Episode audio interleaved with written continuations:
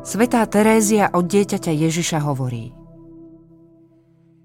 Boli to pre mňa krásne dni, keď ma môj milovaný kráľ brával so sebou na rybačku. Tak rada som mala vidiek, kvety, vtáky.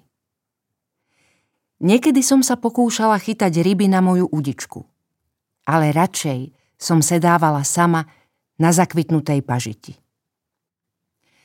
Vtedy bývali moje myšlienky veľmi hlboké. A hoci som nevedela, čo je to rozjímanie, moja duša sa ponárala do ozajstnej, rozjímavej modlitby. Počúvala som vzdialené zvuky. Tichý šum vetra. Ba aj neurčitá vojenská hudba, ktorej tóny doliehali až ku mne, naplňali moje srdce príjemnou zádumčivosťou. Zem sa mi zdala vyhnanstvom. A snívala som o nebi.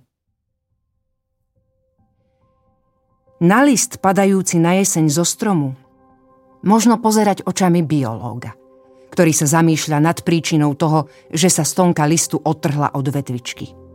Alebo môžeme naň pozerať očami fyzika, ktorý si všíma zákon príťažlivosti a dokáže presne vysvetliť, prečo list padá klzavým letom.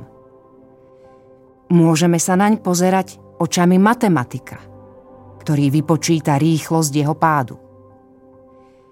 Alebo sa môžeme na tú zložitú udalosť pozerať očami dieťaťa.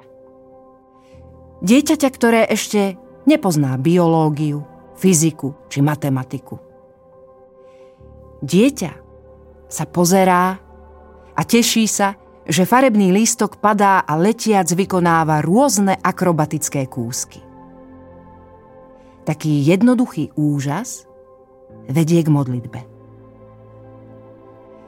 Keď svätý Ján od kríža vykonával službu novicmajstra, často brával svojich zverencov na rozímanie do záhrady.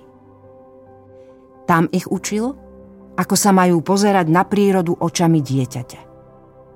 Teda jednoduchým, ale pritom hlbokým pohľadom. To boli základy. Niečo ako prvá trieda v škole modlitby.